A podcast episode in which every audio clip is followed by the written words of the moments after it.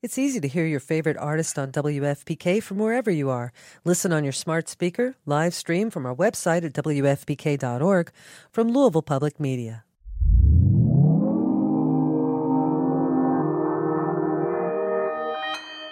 Consequence Podcast Network. I've never been this nervous in my life. Greetings from Longtime No See, the podcast. Every week, we'll be inviting two blindfolded comedians to answer a series of questions about their careers, lives, and opinions. Now, let's remove those blindfolds and start the show. Hi! What would your opening line with your celebrity crush be? Loved you in Harry Potter. Worst date you've been on? A man bit my neck mole off once. You did what? A man bit my neck mole off. Oh my God, Jack almost fell off his chair. Be sure to follow and subscribe to the podcast.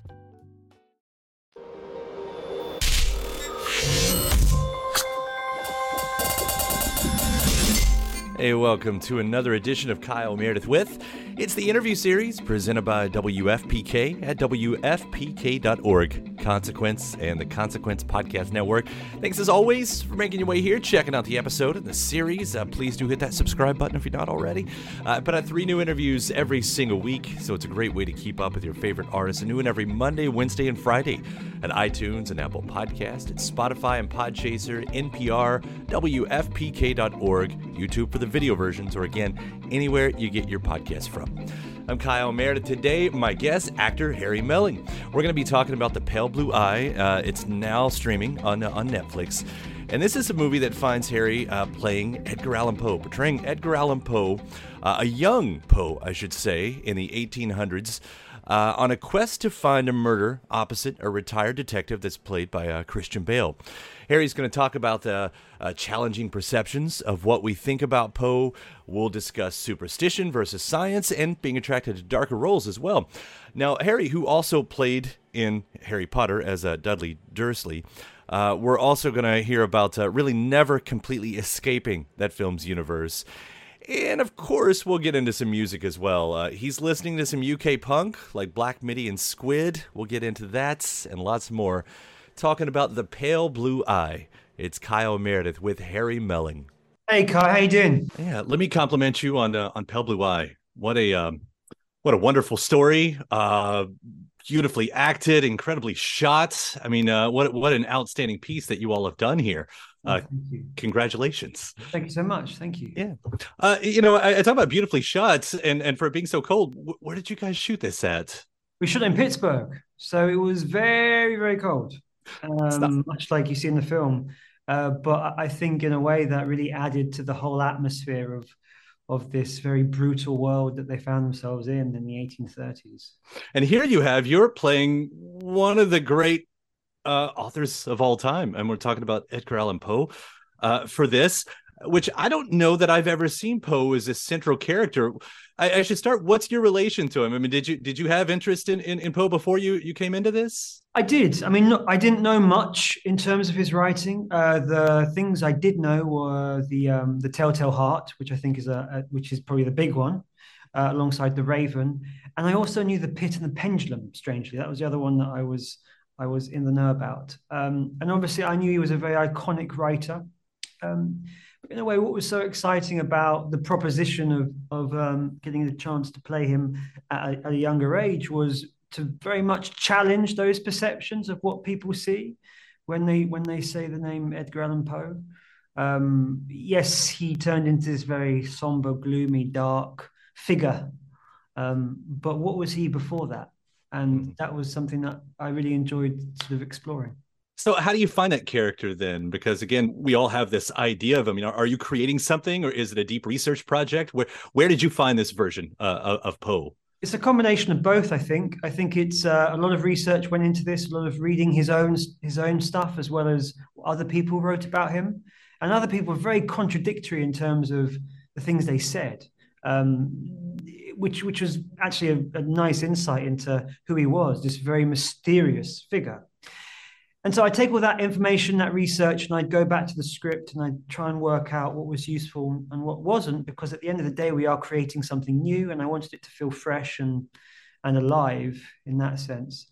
And what Scott wrote quite brilliantly was this very um, charming, very, um, very awkward uh, person who, who, who was trying to find a sense of home and belonging, and was almost trying to don this performance as this young poet to the, you know, the crowds that he found himself in.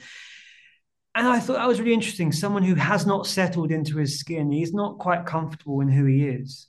And then I think during the course of the film, he reveals more and more about his, his you know, what's really going on with him, his vulnerabilities, his, his gentler side. And then hopefully by the end of the film, we understand why he turns into the person that we think of when we say the name Edgar Allan Poe. You know, we this this far darker, heavier, um, very complicated man. So that was kind of my goal, I think, throughout the filming, the, the, the journey of taking him from this very young, um, impressionable, awkward, very talented and smart guy into into a, a far darker place. It, it's interesting. A lot of times, or sometimes I should say, when these happen, like, you know, you can almost strip away, because we mythologize people and, and, and to take a backstory, to humanize them. I don't know, for me personally, that can strip away, but I don't feel like you, like the legend is still there for what you've done. Like it, oh, it, it's still, that's yeah, that's good to hear. Happens. Yeah. And, and then there's this whole thing. I mean, when I look at this movie uh, in this period, I mean, there's so much, I think, of science versus superstition. Yep. And Poe, like, where do you find that he is in this moment in his life? Because it does feel like a bit of a crossroads. Absolutely. I, I mean, Poe was fascinated with the idea of death and the occult and the supernatural and what happened after you died. Where do you go? What is a life force? What is a spirit? What is a heart? All these things are in his writing, you know, um, in all his writing, really, and his, his poetry. Uh, and so I really tried to tap into that sense of, why is he so fascinated with this territory? Why is he so fascinated with with cemeteries, for example? He loved going to cemeteries. So I started visiting cemeteries just as a sort of, just building up my world picture of who this man is. And I, I would take some of his writings and I'd, I'd read at the cemeteries and just soak up the atmosphere.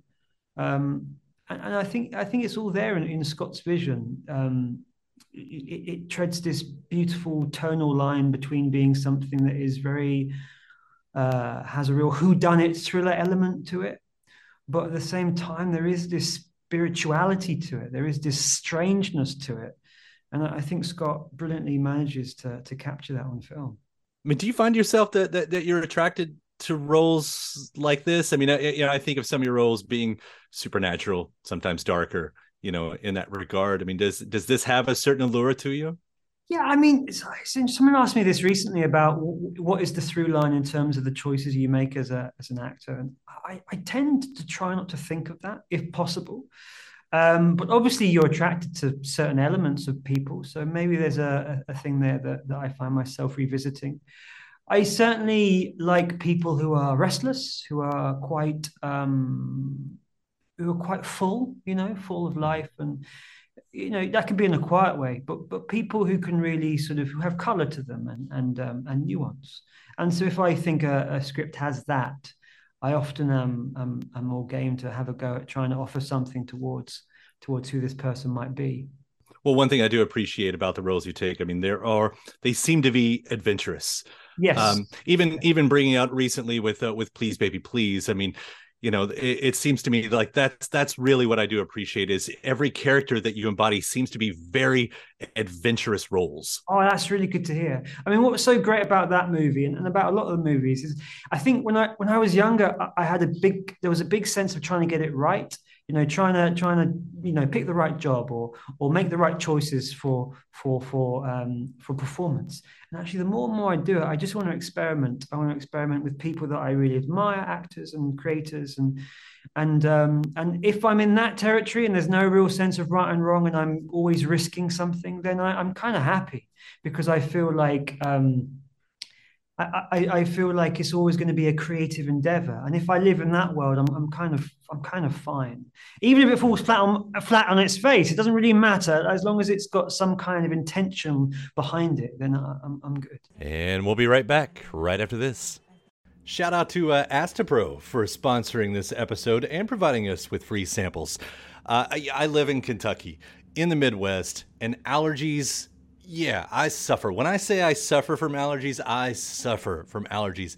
And around here, everyone I know deals with allergies to some degree. And for a long time, I thought it was just something that I would have to live with, which is a real problem um, for anything, but especially when you're a radio host. It affects my voice. It affects my mood. It affects everything. And I feel like I've tried every, I've tried all the medicines. Some of them work better than others, but there's there's never a perfect one out there, especially because some of them take forever to actually work and some of them don't work at all. And then there's Astapro, the fastest solution to nasal allergy symptoms. It's what I use now, and it's definitely changed my life. Astapro is the first of its kind nasal allergy spray. It's the fastest twenty-four hour over-the-counter allergy spray. It starts working in thirty minutes, while other allergy sprays take hours. Uh, Astapro is the first and only twenty-four hour steroid-free allergy spray. Astapro delivers full prescription strength indoor and outdoor allergy relief from nasal congestion, runny and itchy nose, and sneezing. With all the pollen in the air, with all the dust around the, the corners of the house, uh, even with uh, the allergies I have from my dog, Astapro has been the nasal spray that has helped me with all of my allergies. And it can help you too. Get fast-acting nasal allergy symptom relief with Astapro. Go to astapro allergy dot com for a discount so you can Astapro and go today. A S T E P R O allergy dot com. That's A S T E P R O allergy dot com. Astapro and go. Use as directed for relief of nasal congestion, runny nose, sneezing, and itchy nose due to allergies. What's the easiest choice you can make? Window instead of middle seat? Picking a vendor who sends a great gift basket? Outsourcing business tasks you hate? What about selling with Shopify? Whether you're selling a little or a lot, Shopify helps you do your thing, however you cha-ching. Shopify is the global commerce platform that helps you sell at every stage of your business. From the launch your online shop stage to the first real-life store stage, all the way to the did we just hit a million orders stage? Shopify's there to help you grow. Whether you're selling scented soap or offering outdoor outfits, Shopify helps you sell. Wherever and whatever you're selling, Shopify's got you covered. Sign up for a one dollar per month trial period at shopify.com slash try. Go to shopify.com slash try now to grow your business, no matter what stage you're in. Shopify.com slash try. Welcome back. Kyle Meredith with Harry Melling. We should bring up that cast because this movie has an incredible cast. Oh, it's incredible. Yeah. Um, and you, you know, l- let me not uh, let me not be condescending about that at all, because I, I want to say that you, I think, are one of the great actors of your generation, but oh. you've also been working with these legends throughout your career, too. Um, is there still a sense of, of getting your footing w- when, when you've got this many great actors around you? I always say what what great actors do is they they um they lift you up into their space or place, whatever you want to call it. They they elevate you to their greatness, for want of a better word. Um, and uh, and that's what I found in this job. I mean, working so closely with with Christian on this was just a was just a joy. He is the most generous, giving actor. He's always there and present and alive for you. Even when he's off, he's just so focused, and it just lifts you into something else. And that was the same with with you know ev- everyone in the cast. There was such a um such desire to to to make something that was really special. And uh, when you're working with like Timothy Spall, Jane Anderson, I mean the Robert Duvall, the list is endless. You're just you're just constantly pinching yourself, saying, "Wow, I am amongst such great creators and, and artists. How lucky am I?" So um yeah. It was a wonderful experience. I did. I had the, the small chuckle when I saw Timothy Spall in it because I didn't know he was in it beforehand. I said, for as many people played in the Potter universe, that must be impossible to to really get out of that. That must be sort of always all around in one way or the other. Yeah, it's it's it's a, it's a big it's a big thing. The the Potter universe. It, it's something that I think all of us, I think it's probably fair to say, are are very proud of. Very proud to be in something that is is that significant and is. Um, reached so many, you know, lives uh, and generationally as well. Like friends of mine who are having kids are now sort of introducing their kids to the world. So it's a forever giving sort of storytelling life force almost. But at the same time, you have to move on. You know, you have to move on and and and get on with your life and and pursue the things that interest you. And and so that that to me is is is the thing I want to do now. I want to sort of, you know, continue to invest in characters and and um, creative people that I want to work with, and and hopefully the Potter thing will slowly, you know, fade away. But it's not. I'm not turning my back on it. I'm just hoping that it will slowly sort of be less noisy. Right. Well, just to comment on, you know, how many cast members are still just out there making amazing, amazing uh, movies and, and films, arts, uh, as it were. But, you know, I, I would like to hear more about, uh, but about especially you and Christian working together, because the rapport between you two, you know, again, it, it's perfectly, perfectly suited for the both of you. Is this the first time you've worked together? And and and if so, like, what was the first meetings like of of, of finding each other uh, in, in these characters? So it's the first time I, I worked with Christian, um, and I, I mean, I really hope it's not the last, uh, because he was just, just a joy. Um, and yeah, when we first met, I mean, the great thing about this whole process for me was there wasn't an like it wasn't a lot of discussion before turning up to set, or even when you're on set, there wasn't a big um, sort of let's sit around and talk about what the scene's about and what we want to achieve with the scene. Which for me personally, I love, because I sometimes when you start talking about what you're going to do, you then have to do it.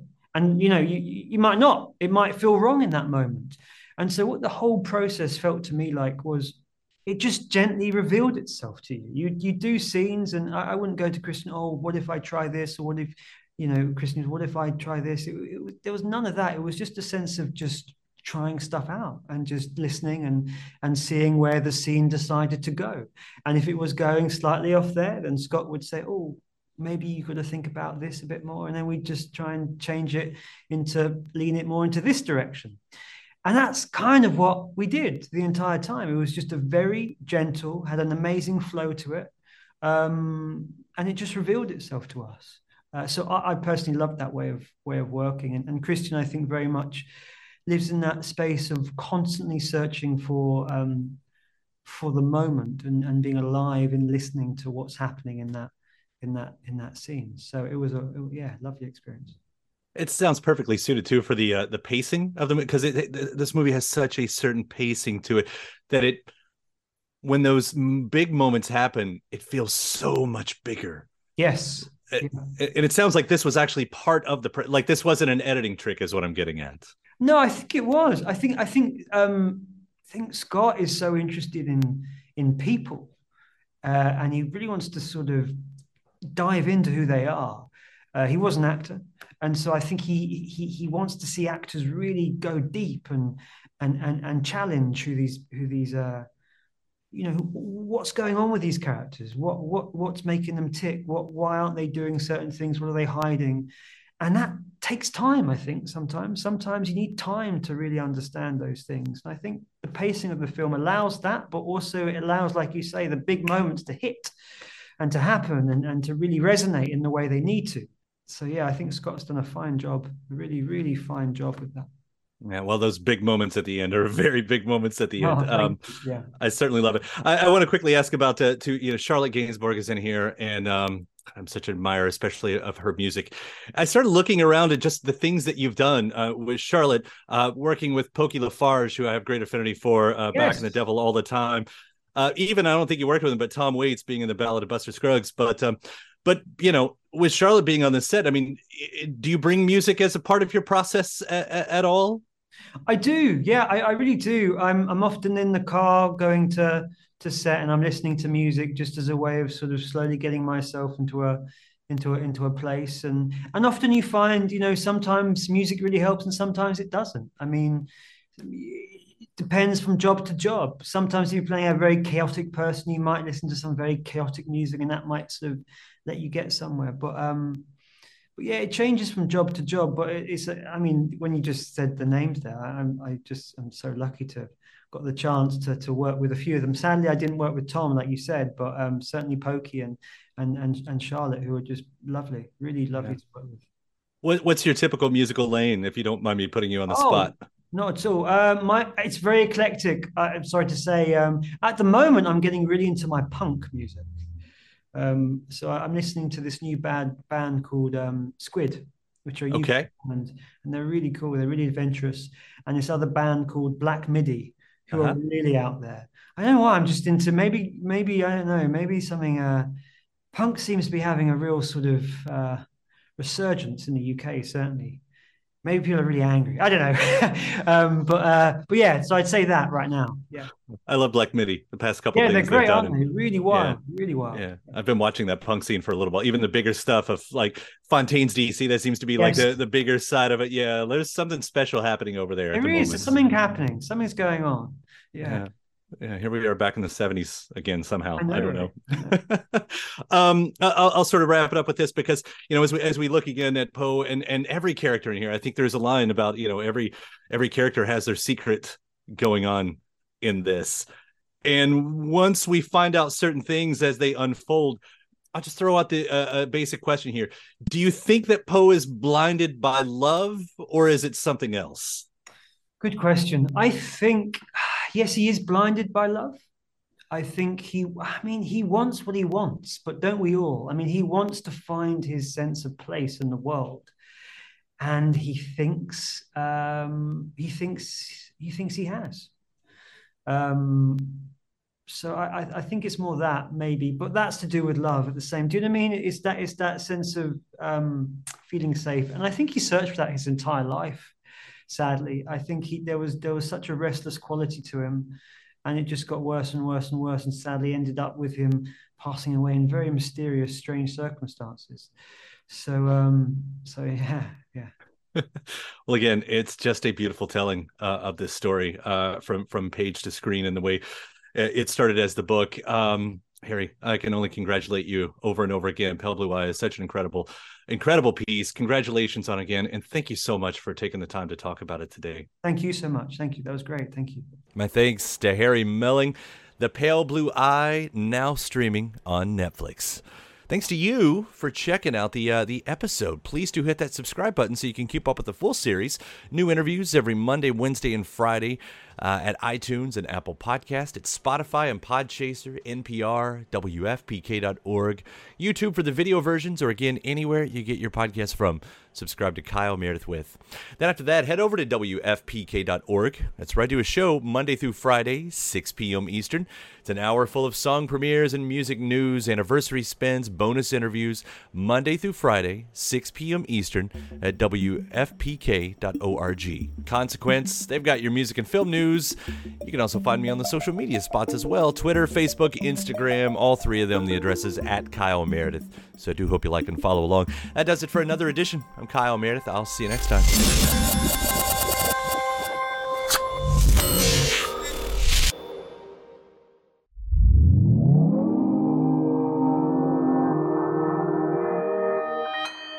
Consequence Podcast Network. It's easy to hear your favorite artist on W F P K from wherever you are. Listen on your smart speaker, live stream from our website at W F P K dot org from Louisville Public Media.